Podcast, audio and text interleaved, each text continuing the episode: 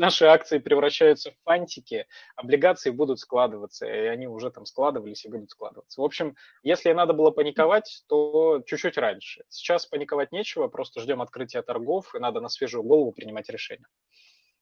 Угу. А что ты думаешь по поводу дефолтов? Вот очень много вопросов по поводу дефолтов, прям море вопросов, начиная от государства, как в 98 году, заканчивая дефолтами по ну, так называемым ВДО, высокорискованным.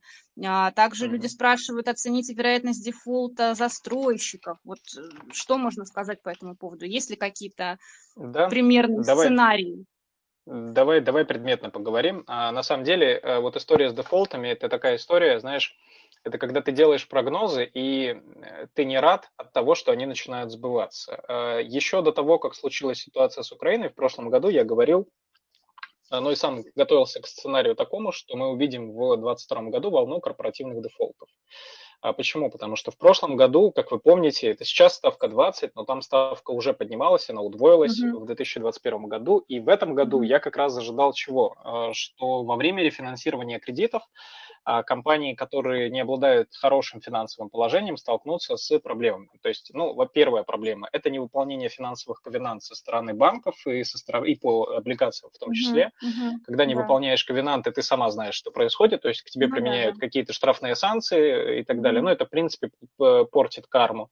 А второй вопрос, что а, во время низкой процентной ставки многие компании, да, ну, мы сейчас говорим про корпоративный э, сегмент, э, взяли кредиты под дешевые процентные ставки. В том числе у меня не получалось зарабатывать, например, хорошие проценты на ВДОшках, потому что даже ВДОшки начали приносить mm-hmm. какие-то смешные там 10-12% в 2020-2021 году.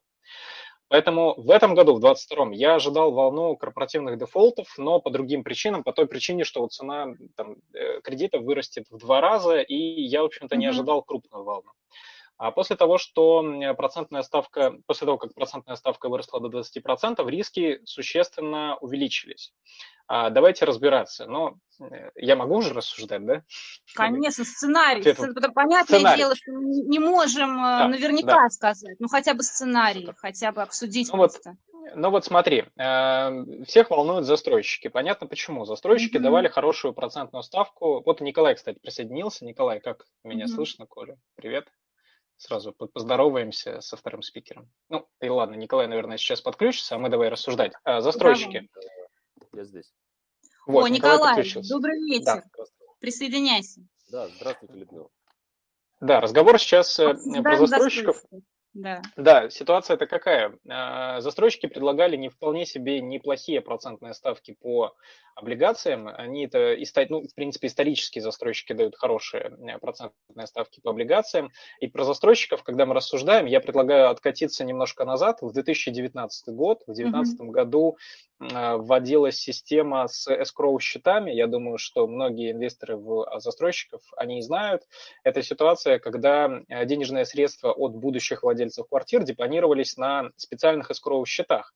И escrow счета, ну, фактически застройщик не получал доступ к escrow счетам до тех пор, пока mm-hmm квартира, ну, фактически дом не будет сдан. Когда дом сдается, счета распаковываются, и застройщик изымает оттуда деньги. И логичный вопрос, который возникает, где взять деньги на строительство дома, если там типичной долевой истории ее нет. Ну, застройщики делали ну, понятно, что система была выстроена на банковском финансировании.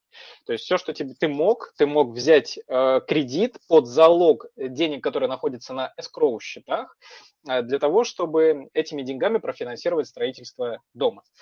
И это история, которая началась в 2019 году. И, честно говоря, в 2020 году многие ожидали э, проблему застройщиков как раз из-за скроу-счетов, потому что не все смогли к этому подготовиться. Очень многие застройщики, анализировал питерских застройщиков, там вроде большие компании, но совершенно были не готовы с точки зрения денежных потоков, и по финположению не, подходили под нормальное финансирование. А 2020 год стал годом спасения для застройщиков, потому что, mm-hmm. как вы помните, весна падение фондового рынка, кризис, ковидное вот это время, и э, появился, во-первых, инвестиционный спрос на жилье, и он был сильным.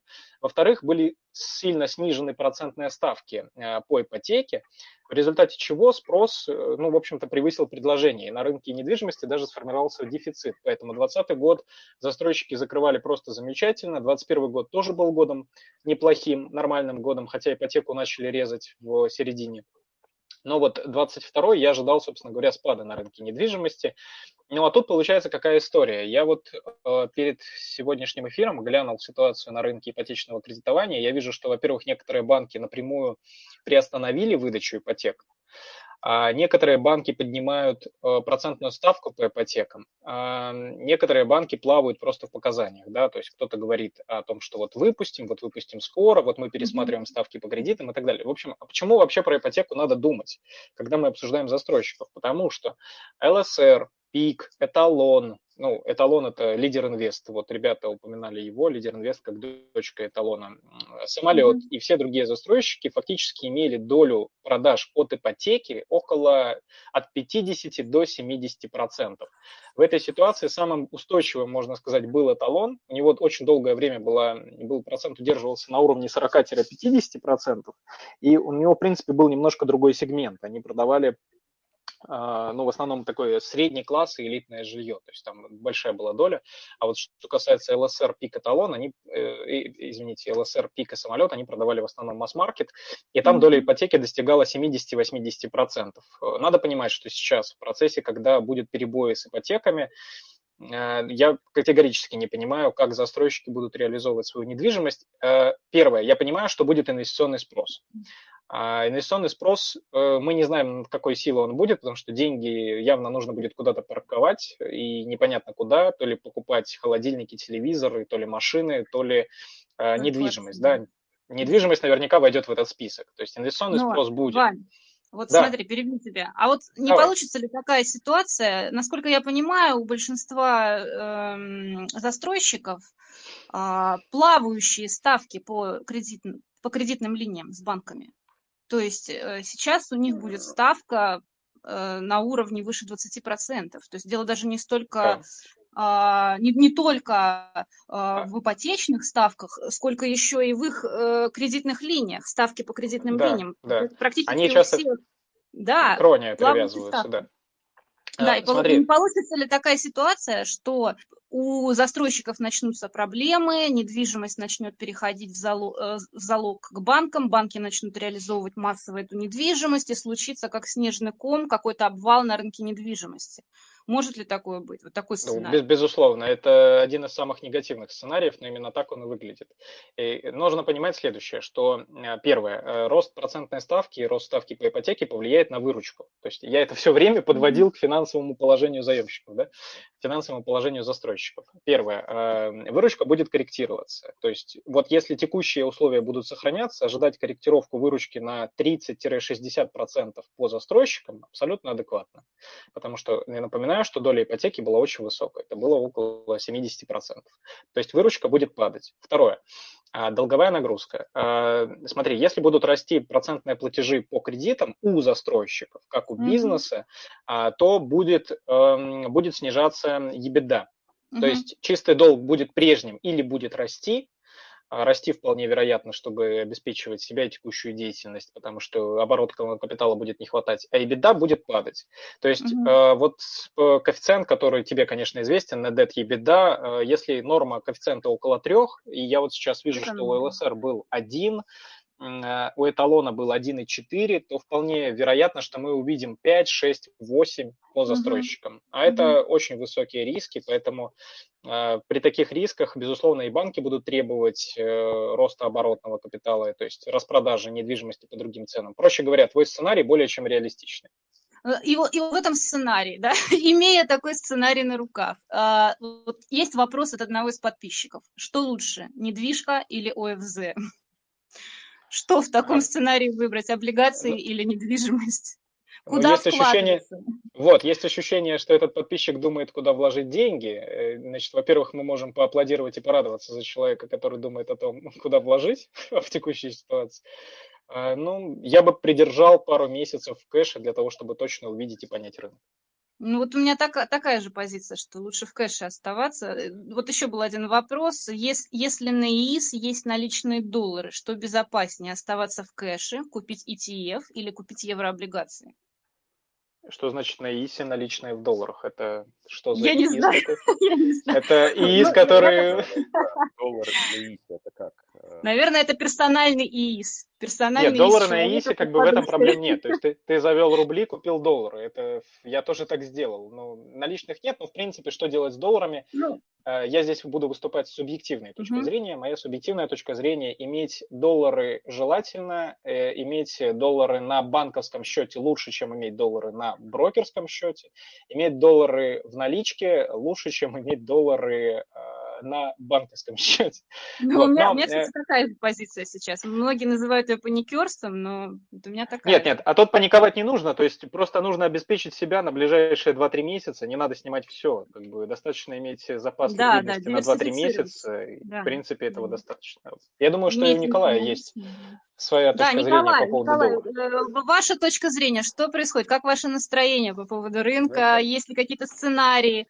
Очень много вопросов по поводу того, будет ли дефолт России, справится ли она с долгами. Пожалуйста, ваше Сегодня... мнение. Да, спасибо, Людмила.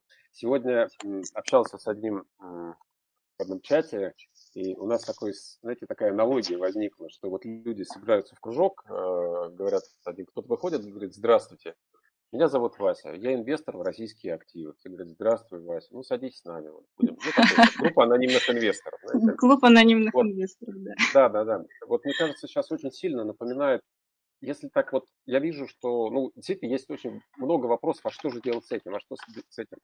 Мы сейчас находимся в ситуации крайне высокой неопределенности. А, и эта неопределенность, она не носит характер того, что, знаете, мы сейчас поанализируем макроэкономические показатели, там, сложим что-то и поймем, как там доходности. Э, это внешние факторы. Можно это называть черным лебедем? Ну, наверное, можно. То есть поменялись правила. Алло, алло. Алло, алло, да. О, алло, да. О, так лучше, да? Ага, я просто да. включил. Ну, смотрите, в общем, я думаю, что в такой ситуации ловить, пытаться поймать рыбу вот в этой мутной воде, в край, вот совсем мутной, это, ну, это просто очень высокая вероятность того, что можно очень сильно налететь потом. То есть можно купить активы, которые, э, которые потом либо подешевеют, либо просто не хватит денег на что-то еще. Поэтому я бы э, в приоритет сейчас ставил вот минимальные риски. Минимальные риски сегодня это, э, это наличная валюта, согласен. Если ОФЗ, то это какие-то короткие, естественно, не длинные. А, и, и, наверное, и, наверное, и, наверное, все. Кроме того, рынки фондовые сейчас не работают. А, насколько я знаю, купить сейчас ничего нельзя. Поэтому все наши рассуждения, и, скорее всего, регулятор ЦБ, ну, ЦБ правительство, не знаю, там, кто из них принимает конечное решение, не будет открывать рынки до тех пор, пока не, как-то ситуация не устаканится. Э, ситуация, эм, ситуация может, ну, есть, вот я для себя определяю, потому что если уж э, мы занимаемся сейчас всякими тут такими mm-hmm. словесными спекуляциями, то, что называется, словесными, есть для меня базовый вариант, сценарий такой, что скорее всего, через, ну, я надеюсь, да, что через несколько дней острота вот, военно-политического кризиса, она, возможно, немножко снизится, начнутся какие-то переговоры, которые э, будут, ну, как, будут идти, возможно, длительное время. Те санкции, которые введены, они э, не будут э, ну, дальше там, сильно усиливаться в отношении России, в отношении ее основных э, компаний и секторов. Э, но то, что введено, это останется с нами надолго. Санкции лег, легко вводить очень тяжело снимать. Э, их снимать будут, это будет процесс торгов. Поэтому я думаю, что вот, э, вот это базовый сценарий. В этом базовом сценарии, да, ну, есть совсем хороший сценарий, то, что вот завтра, знаете, там через три дня все разрешится и все вернется как было. Такого, ну, да, понимаем, не будет. Ну, совсем брутальный сценарий, там, он просто не оставит ни фондового рынка, ни, возможно, ни его участников уже, просто физически. Поэтому вот, вот такой средний, срединный путь, мне кажется, по нему можно как-то и идти. В этом срединном пути, я думаю, что приоритет сейчас кэша. Uh-huh. Да. Что, из чего этот путь будет, скорее всего, на мой взгляд, состоять? Скорее всего, это будет высокая инфляция.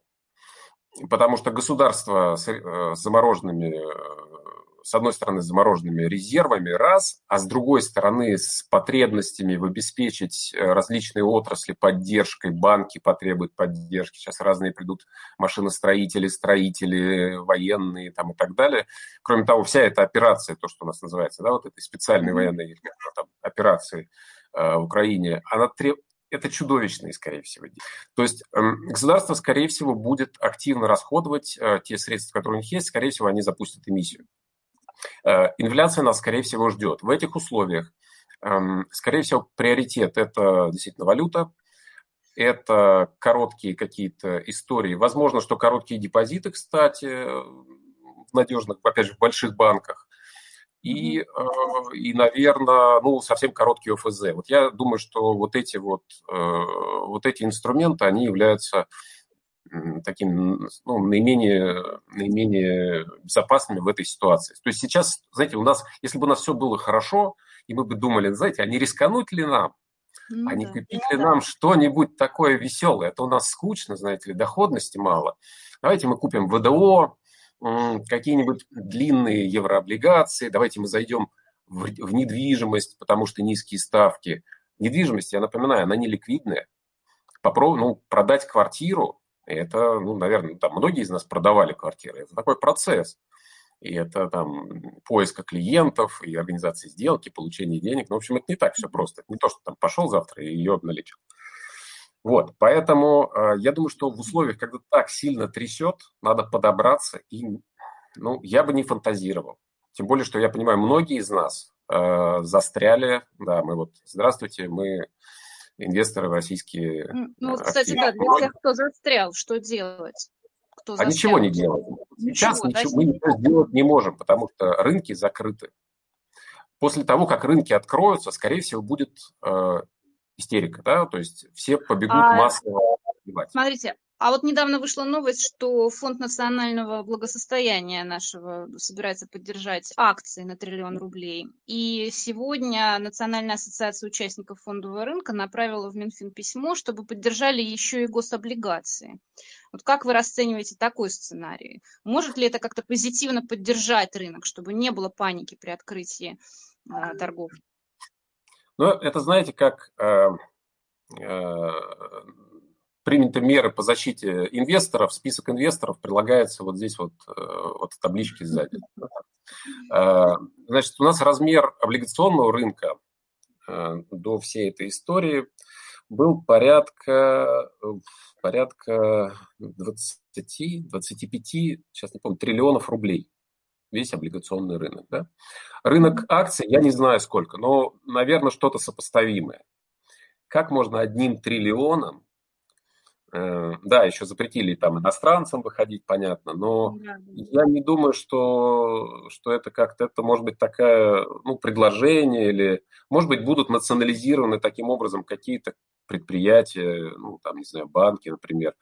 Но я бы не стал на это сильно надеяться, что это прямо, знаете, вот это так сильно поддержит. Скорее всего, э, после того, как откроют биржу, будет реакция, то есть будет массовый сброс сброс активов, ну, тех, которые еще не стоят один цент, да, там уже, собственно. Mm-hmm. И, возможно, возможно, что тех, кто хочет рискнуть и купить, ну, совсем по бросовой цене, там, просто вот на волне, на чуть-чуть попробовать, опять же, я говорю, вот, вот очень осторожно, но можно, вот если то, что не жалко, попробовать. А, можно сейчас уже присмотреться, например, каким-то каким-то, может быть, облигациям, которые, там, не знаю, двух, может быть, одна-двухлетние, э, тех компаний, которые достаточно могут быть устойчивы на рынке. Вот. Э, но... А, а вот это, знаете, много вопросов по поводу еврооблигаций. Вообще, что, стоит ли их покупать, э, что с ними делать, кто уже купил. А, э, есть вопросы про такие экзотические еврооблигации, как Россия-28, а, бессрочные еврооблигации ВТБ. А что вы думаете по поводу еврооблигаций, особенно таких э, необычных в данных условиях? как, как быть инвестором? Ну, вот смотрите, у нас кредитный риск есть, да? Если бы вы спросили меня пару месяцев назад, э, там, нужно ли покупать, там, какое мое отношение к длинным российским еврооблигациям, я бы сказал, наверное, что ну, риски России достаточно такие ну, спокойные, все-таки это инвестиционный рейтинг был, э, компании большие золотовалютные резервы, у компании, извините, у страны. Страна не динамично развивается, но опять же у нее она так вот переваливаясь, ни шатка, ни валка э, живет. Ну, в плане экономики, я имею в виду. Угу. Но сегодня ситуация вот такая, какая есть. Резервов нет. Э, экономика, ну, я вот сегодня видел список компаний, которые перестали, э, разорвали связи. Да, но это же там, по-моему, несколько сотен компаний уже. И есть ведь отрасли, которые не Вообще непонятно, как они, э, как они будут жить. Ну, та же авиация. Ну, представляете, останавливается через полгода э, самолеты из-за отсутствия запчастей. И это никак нельзя преодолеть. Ну, да, есть вторичный рынок запчастей, что-то где-то можно насобирать, и там до Норильска, может быть, там самолет еще и слетает. Но это остановка авиаперевозок.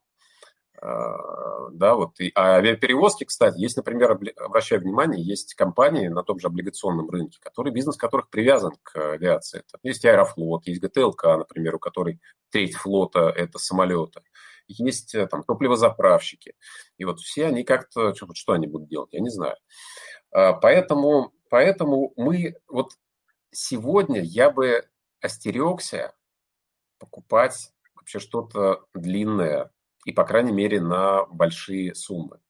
То есть, если, то есть будет наверняка реакция падения такого, то есть после того, как открываются торги, наверное, все на панике, ну не на панике, а уже просто натерпевшись, начнут сливать. И на, возможно, что, кстати, начнут сливать те, те которые, тех, которые еще, в общем-то, и, и вполне могут быть ну, нормальные компании. Mm-hmm. Вот. Но кто выживет сегодня? Понимаете, мы еще не очень понимаем, а, какие э, цепочки товарные разорваны, э, потому что вот мы постоянно, ведь вот импорт, он в ткани экономики, ну, экономика стала глобальной, как бы то ни было. Да, и да. иностранные комплектующие, иностранные технологии, мы, мы поставляем. В том же Боинге, например, э, российские титановые сплавы, да, то есть там, Боинг запчасть, сюда самолет. Ну, то есть это все переплетено. Вот взять и обрубить, ну, ну не знаю, это просто, во-первых, это, это плохо для экономики, раз, и, во-вторых, мы не знаем, какие отрасли могут обвалиться. То есть, ну, не знаю, там есть какая-нибудь отрасль, которая делает, может, какой-то банан... О, сельское хозяйство. Казалось бы, сельское хозяйство, наверное, сейчас начнет, ему станет хорошо, но внутренний спрос, конкурентов не будет, меньше, вернее, станет. Они будут дорогие, но они удобрения откуда берут? Они откуда берут э, технику, посевной материал, откуда? Э, запчасти там к технике, откуда это же все идет, материалы какие-то, это что же все идет импорт. Николай, вот. Николай, э, да. прекрасные совершенно сельскохозяйственные заводы в Беларуси. Гомсельмаш. Берите на здоровье. Замечательная техника. Стоит хорошо. Россельмаш работает, да. Пожалуйста. Удобрения, наверное, нет. Э, я помню историю, когда несколько лет назад, мне кажется, лет 5-6 назад, э, белорусский рубль резко девальвировался и сказали, о, здорово, теперь сейчас Беларусь э, начнет поставлять, и это будет эффект девальвации, классно, подъем промышленности. Потом выяснилось, что там моторы э, идут импортные, материалы импортные, комплектующие импортные. И эффект этой девальвации, он оказался такой, ну, не сильный. Поэтому, да, можно понадеяться на, допустим, что Беларусь, или на, на неких, знаете, у нас любят китайцы, вот китайцы нам помогут. Я не знаю, там, ну, наверное, помогут, но это же тоже будет импорт. У, у китайцев нет как бы совсем такого дешевого чтобы они вот прям взяли, нам начали поставлять. Это же тоже будет импортные поставки. Это будет уже девальвированный рубль, за них придется платить. Поэтому я думаю, что первое, девальвация неизбежна. Риски, которые... Ну, не девальвация, неправильно сказал, девальвация уже случилась. Высокая инфляция неизбежна.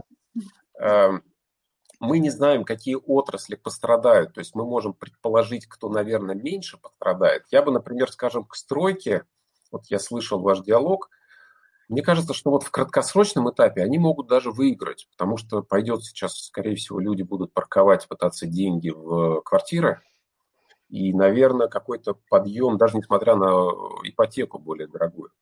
Но, с другой стороны, вот этот вот всплеск спроса, он, скорее всего, будет недолгим. Потому что, во-первых, у людей просто начнут кончиться деньги, они начнут их проедать. Потому что сейчас многие теряют свои доходы. Э, во-вторых, эм, эти строители, у них же тоже растут цены на материалы. Э, у них тоже... Ну да, А третье, люди, которые вошли в квартиры, они через год-то посидев в них, скажут, ну а мне вообще как-то уже там и, и есть надо, и все остальное, и начнут их продавать. И это бы случилось, и без всякого вот здесь вот военно-политического кризиса. То есть, скорее всего, где-то через год-два мы бы увидели, что вот этот навес чрезмерно большого количества жилья, который построен, скорее всего, он бы начал э, давить. Но мне кажется, что э, вот, вот сейчас это где-то на горизонте двух-трех лет, мне кажется, что риски строителей, особенно сильно закредитованных, могут вырасти. Э, маркер, смотрите, обязательно смотрите на тех, кто рефинансирует долг. Вот те, кто, кому нужно рефинансировать долг или пройти ну, оферту. А, а посмотрите э, графики погашения. Просто берете вот эмитента какого-нибудь облигационного, угу, угу. смотрите, сколько там, пять выпусков, когда он их гасит. Если он, ему нужно погасить через три месяца большой выпуск, посмотрите вообще, это аккуратно надо. А если у него оферта, а сейчас э, там его облигации будут торговаться, не знаю, за 70% от номинала, ну, смотрите, все придут тогда на оферту. Ну, надо быть неразумным инвестором, чтобы не прийти в таком случае на оферту. Ну, конечно. А ведь, а ведь они привыкли, как компании у нас, что они оферту проходят, ну, немножко поднимая процентную ставку. А здесь ему придется процентную ставку 50 сделать. И ну, я да, не уверен, да. что бизнес потянет эту ставку. В общем, э, к чему я отношусь более, на мой взгляд, более оптимистично. Мне кажется, что лизинговые компании – да, ну вот строитель, наверное, может быть в краткосрочном этапе, но опять же, надо смотреть, чтобы не было погашений больших и большой кредитной нагрузки. Второе, лизинги. Особенно те лизинги, которые э, работают в работают э, с автомобилями, строительной техникой, mm-hmm. грузовиками, потому что сейчас приток этого остановится, возможно, на время, возможно, на более длительное время. И э, даже если перестанут платить их лизингополучатели, то у них нет проблем забрать это оборудование. Я думаю, что они их легко продадут либо как, э, как цельные там эти машины, либо на запчасти. Тоже с запчастями, видимо, тоже будет сложнее. В общем, вот мне кажется, что лизинговые компании, которые вот, э, вот в этих сегментах с ликвидным оборудованием, и опять же те, которые не имеют ближайшего э, больших погашений или оферт, ну, наверное, вот я бы их не стал сливать, скажем, по крайней мере может, не стал бы сильно покупать, но сливать бы не стал. Угу. Вот. То есть наиболее безопасно, на мой взгляд, может, я что-то ошибаюсь, но вот мне кажется, что это лизинги, вот именно в той части, в которой ликвидные, э, наверное, все-таки компании, ориентированные на внутренний рынок и без значительной доли импортных составляющих. Я вчера говорил с компанией, Может, которая занимается... Трейлеры? Сейчас, секундочку, да. Я вчера... Не-не-не, ну нормально, сейчас вернемся. Значит, я вчера говорил с компанией, которая занимается переработкой, например, пластика. Не знаю, ну, название не будем говорить. А, она, э, ну, они говорят, что вот мы, в принципе, у нас как исчезает конкуренты в таком случае, и мы, в принципе, чувствуем себя, ну, как бы переработка пластика, она переработка. То есть сырье в России есть, э, они все поставляют на внутренний рынок, у них в целом рублевая рублевая э, вся экономика. И если бы там не несколько высоковатая кредитная нагрузка, то, в принципе, они там как-то вот... То есть вот это пример просто такого бизнеса, ориентированного на исключительно там, э, внутренний рынок. Хотя, опять же, у них там кредитная нагрузка. Коллеги, вот, то есть... Николай, прошу прощения, что перебиваю. А может, вы все-таки э, скажете название компании? Аэбис. Ну, это инвестиционная рекомендация, ладно? Потому что там у них есть свои проблемы, я не хочу, чтобы, знаете, я сейчас... Они ВДО э, с большой достаточно нагрузкой, ну, такой, не сказать, что гигантской. Вот. Ну, они у меня, например, есть, и я не буду их э, пока, по крайней мере, сливать. То есть я думаю, что, ну, пусть пока будут. Ну, по крайней мере, там, если будет 50% номинала, то точно не пойду. Вот. значит, ориентация на внутренний рынок, низкая кредитная нагрузка особенно или умеренная, особенно без погашения в течение ближайшего полугода. Что еще, что еще? Ну вот, вот, наверное, вот на таких бы я смотрел. И короткие, короткие надежные бумаги. Наверное, УФЗ, наверное, крупные банки. Вот. А, чего бы я вот сторонился бы сильно каких-нибудь микрофинансовых организаций. Вот там, мне кажется, то есть у них сейчас будет всплеск спроса большой, но следом придет всплеск неплатежей. И я не исключаю, что государство в рамках, там, руководствуясь э, принципе социальной справедливости, просто в какой-то момент объявит какой-нибудь э, какой-нибудь там мораторий на погашение кредитов и всего остального. Тем более им сейчас хотя обещали установить меньший ну, порог ставки максимально. Ну и сюда, Но... наверное, еще можно добавить экзотические облигации, вроде, вот, например, спрашивали про бессрочные облигации ВТБ. Да, надо понимать, что бессрочные – это субординированные Э, долг, который банк может списать, насколько я понимаю, правильно? Ну, смотрите, когда имеет смысл покупать э, бессрочные облигации? Ну, во-первых, они, давайте, они условно бессрочные. Все угу. эти облигации якобы бессрочные, в погашении там, по-моему, вот у РСХБ есть, у ВТБ. Да? Там 2006, 26, по-моему, 2028 точно не помню. То есть они с колл-опционом сшитым. Это значит, что эмитент имеет право э, в какой-то момент их предъявить. Ну, неправильно, потребовать к, к, к погашению и... Принудительно должны... погасить. Да, совершенно верно. Вот. А если, конечно, у него ставка будет сейчас, они будут торговаться за 80% номинал, но, наверное, они вряд ли будут их э, погашать, скорее всего, там, продлят до следующей оферты. Бесконечные облигации имеет смысл покупать, когда процентные ставки падают. Эм, вот. А это значит, что, ну, как бы эти облигации тогда будут постоянно, у них фиксированный купон, они mm-hmm. будут постоянно так, в таком случае дорожать. Вот. Но э, здесь мы принимаем совершенно верно, э, Людмила, то, что вы заметили, это то, что эти облигации субординированы. То есть в нормальной мирной ситуации это было бы, наверное, неплохое, кстати, решение. Но в ситуации, когда ВТБ, наверное, придется, поскольку он попал под достаточно жесткие санкции. Да, да, санкции. Да?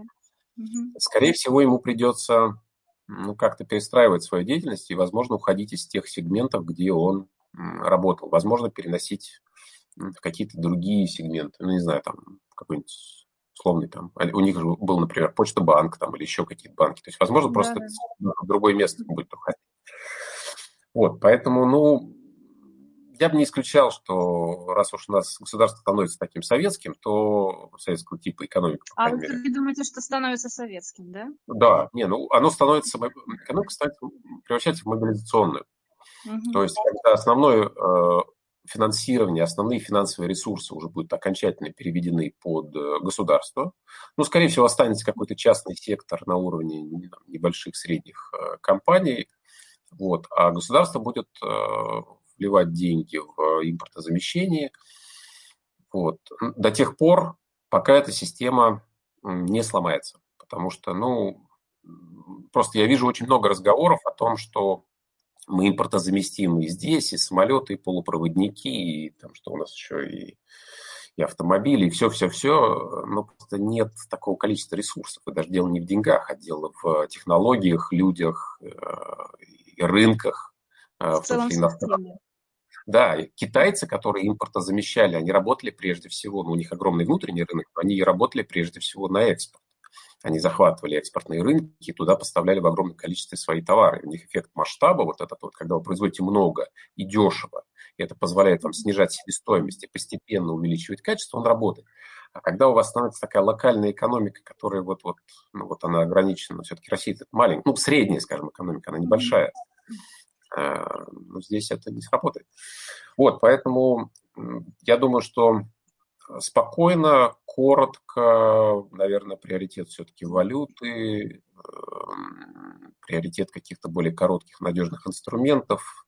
И если уж так хочется там, на что-то, ну вот дождаться, пока рынок ну, откроется, может быть, подбирать какие-то Ну, вот, кстати, еще альтернативные вопросы возникают. Во-первых... Сейчас, э, Людмила, извиняюсь, да, всем добрый вечер. Я тут Добрый ворвусь. вечер, Федор. Очень много вопросов поступало по поводу ОФЗ с индексируемым купоном, с индексируемым номиналом по уровню инфляции. Николай, Иван, у вас Никер, есть какая-то мысль, стоит ли сейчас их трогать или нет? А, вы знаете, я тут увидел, я не знаю, насколько, насколько это соответствует, что в феврале индекс инфляции, а, инфляция якобы, по-моему, 6% была. Нельзя, по-моему, правильно это неправильно, но... Уже точно, по-моему, не 6. Не, ну в феврале, возможно, она такая и была, да, мы же это же все, вот этот отложенный эффект вот девальвации, мы сейчас в, в марте его почувствуем. То есть э, у нас э, вот эти линкеры, объясню просто, как работают линкеры, да, они, их, у них постоянная процентная ставка, причем очень низкая, по-моему, там 2,5%. Это 4 выпуска ОФЗ вообще всего в России существует. Э, но их номинал индексируется вместе с инфляцией. Причем он индексируется с отставанием. По-моему, там через полгода. Там как-то такой, ну, он очень отложенный. То есть получается, что процентные ставки сейчас выросли, все трясет, а этот, э, как бы, знаете, он продолжит жить той жизнью, которую жили ну, там, довоенный такой. Там э, есть новые выпуски ОФЗИН, которые имеют лак, по-моему, э, несколько, 7 дней, что ли, или или несколько недель, а есть старые выпуски, которые имеют лаг в полгода временной. Но в любом случае они ориентируются на официальную статистику. И как, да. какой сейчас будет эта официальная статистика по Росстату? Да, мы же все видим, как поднялись цены на э, бытовую технику за последнюю неделю, на машины. То есть это же явно не, э, не 6, не 8, не 10 процентов инфляция будет. Можно да. я ворвусь? Алло, да. Да, да. Да-да-да. А, всем привет еще раз. А, ну, э, я как раз в дополнение про инфляцию, про линкеры и так далее. То есть, во-первых, надо же обратить на что внимание. Вообще, очень кажется, что повышение ставки, э, я такой категорический критик повышения ставки до 20%. Вот, кстати, да, хотела я, конечно, по... Да, я, конечно, понимал, что ее повышать придется, потому что инфляция будет разгоняться, но повышать до 20% это довольно лихо. Что тут просто интересно? Интересно то, что производственная инфляция в России, в то время как официальная была на уровне от 6 до 8%, процентов, производственная была на уровне 25-30%. И, в общем-то, по моим ощущениям, по моим прикидкам и расчетам, я как человек, который ведет учет всех расходов и доходов, могу предположить, что за прошлый год мы увидели реальную инфляцию от 15%, от 15 до 30, ну, в зависимости от регионов и вашей потребительской корзины. То есть э, линкеры, в принципе, не успевают за инфляцией, даже если они реагируют на официальную инфляцию, вот ни в каком раскладе. То есть это, в принципе, очень опаздывающий инструмент. Все правильно Николай вот говорит, я абсолютно присоединяюсь. А в условиях того, когда повышают ставку до 20%, ну, у меня первая мысль о том, что пытаются, наконец, вывести процентную ставку на реальный уровень, на который надо было выводить осенью 2021 года. Если уж, если уж тогда боролись с инфляцией, а не готовились к чему-то другому, вот, надо было тогда выводить на 20%. А во-вторых, если вы как бы повышаете ставку на 20%, мы понимаем, что на открытии рынка мы увидим совершенно другие цены на облигации с постоянным купоном. Облигации все существенно просядут и покажут доходность, ну, предположу, от 20 до 25% надежной бумаги. И если это произойдет так, то вы э, на открытии рынка, ну, во-первых, я присоединяюсь к словам Николая, рекомендую на открытии рынка вообще ничего не делать, и лучше вот в день, когда его все-таки откроют, вообще терминал не открывать, э, если вам очень не нужны деньги и не хотите вы что-нибудь продать, но если вот вы задумаетесь о покупках, то у вас будет стоять перед глазами а, линкеры или у вас будут стоять облигации с постоянным купоном, но просевшие в цене колоссально и существенно.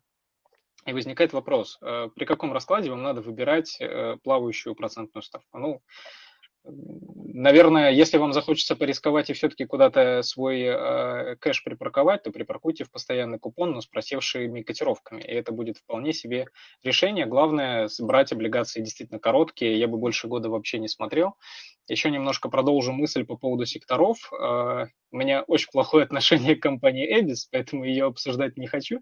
А вот, например, по внутреннему спросу, по внутреннему рынку абсолютно присоединяюсь к словам. Мне кажется, что компании, ну, как бы это сейчас грустно не звучало, а экспортеры весьма опасны ввиду понятных ограничений на экспорте, с которыми можно столкнуться. То есть вот буквально недавно тут новость про Северсталь, да, это сокращение, сокращение вывоза ну, сокращение экспорта для Северстали это минус 35% от выручки, и это много.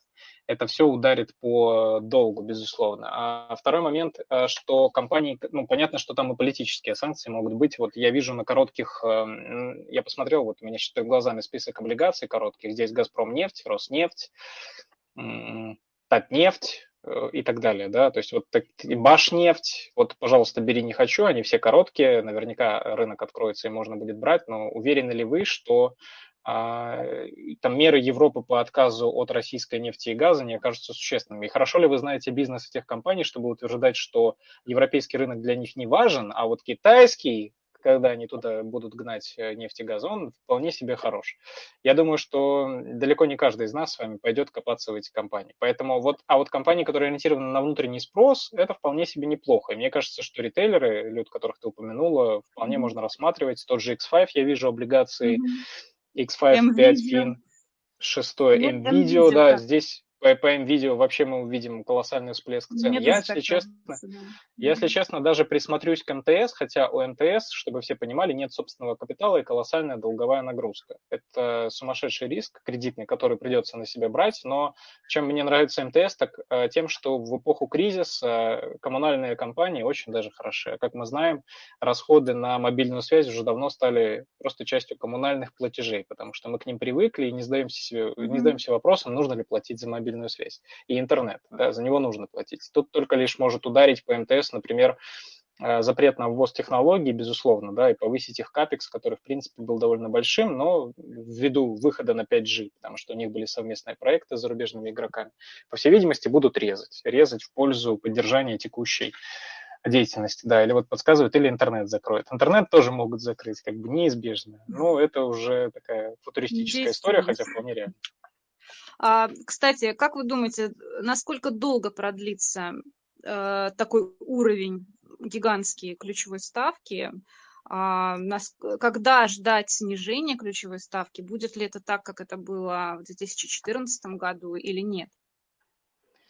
знаете, в 2014 году все-таки это была гораздо более локальная история.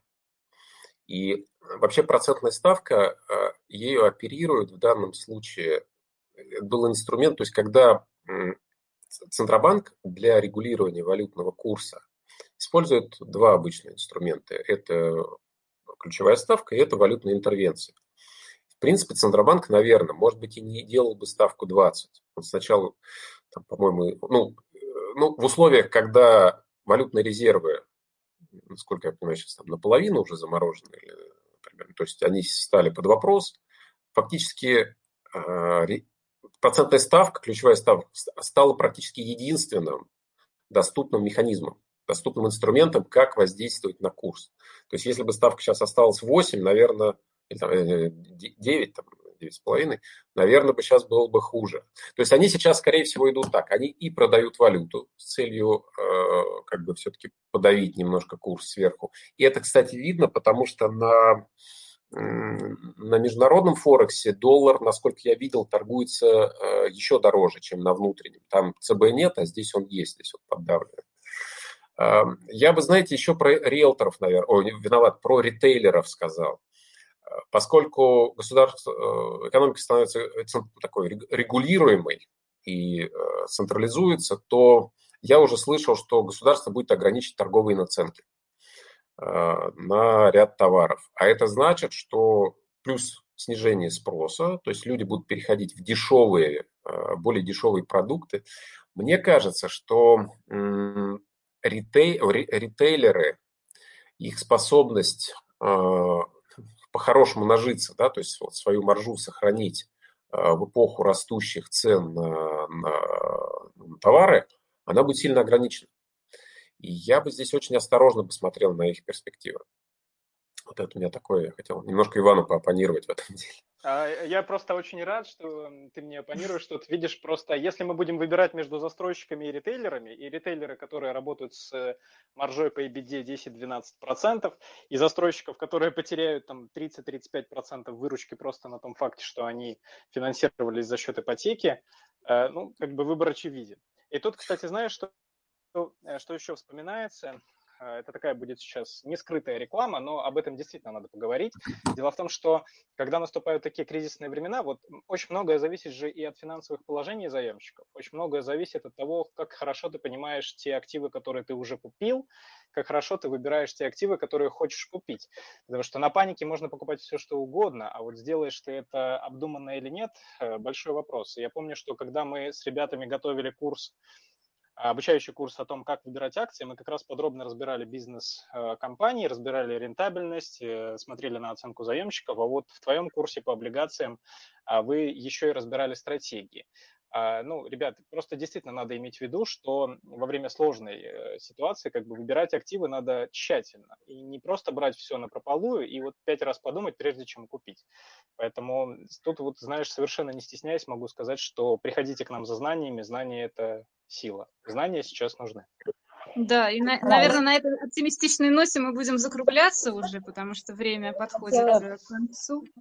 А, Единственное, можно я небольшой пару буквально. Ой. Э, когда, наверное, вы будете смотреть наш, э, наш курс, то, наверное, некоторые вещи будут казаться... Он был сделан буквально вот несколько, там, пару месяцев назад. Мы его делали, писали месяц даже назад. И, конечно, какие-то вещи на, на фоне вот того, что происходит, могут казаться такими наивными даже. Так, доходности, вот такие дюрации, когда мы там рассматриваем так спокойно. Конечно, сейчас ситуация сильно поменялась. Но все-таки мы ориентируем наш курс, мы рассказываем о фундаментальных вещах. То есть прошу, просто я прошу тогда, наверное, тех, кто будет всех э, вот, слушателей его и зрителей, иметь в виду, что все-таки вот эти вещи, которые, о которых мы говорим, они такие универсальные. Да, будут другие доходности, да, будут другие дюрации, но там нет чего-то такого вот совсем узкоспецифического. Поэтому, ну, прошу просто иметь это в виду. Принципы останутся прежними. Совершенно верно. И Кира а, Коллеги, да, хочу еще добавить. Во-первых, я вчера тоже вот начала вместе с нашим первым потоком смотреть э, первые уроки. И, честно говоря, то, чего мне не хватало в эти неспокойные времена, это спокойный голос Николая. Это такое, знаете, прям вот какое-то медитативное состояние слове, когда слушала. Вот, и э, хочу еще уточнить, наверное, у Вани. Вань, подскажи, а вот ребята, которые нас сейчас слушают и которые, допустим, хотели бы еще к курсу присоединиться, они успевают это сделать? Как, как у вас э, настроен процесс? Да, конечно, расскажу. Все абсолютно успевают, можно присоединяться прямо сейчас. Более того, если вы присоединяетесь до 6 марта, то попадаете в общий чат участников курса, где наши эксперты и аналитики, консультанты отвечают на вопросы, в том числе по текущей ситуации. То есть э, курс будет доступен к покупке и через неделю на самом деле. Давайте, тут совершенно никаких уловок нет, но до 6 марта вы еще и попадаете в общий чат с ответами наших консультантов и аналитиков. Ну, а в условиях текущей ситуации, безусловно, комментарии наших ребят, они очень важны, потому что наши ребята работают как на горячей линии, отвечают на массу вопросов по брокерам, депозитариям. Вот мы видели, что и в подготовке к этому эфиру таких вопросов очень много,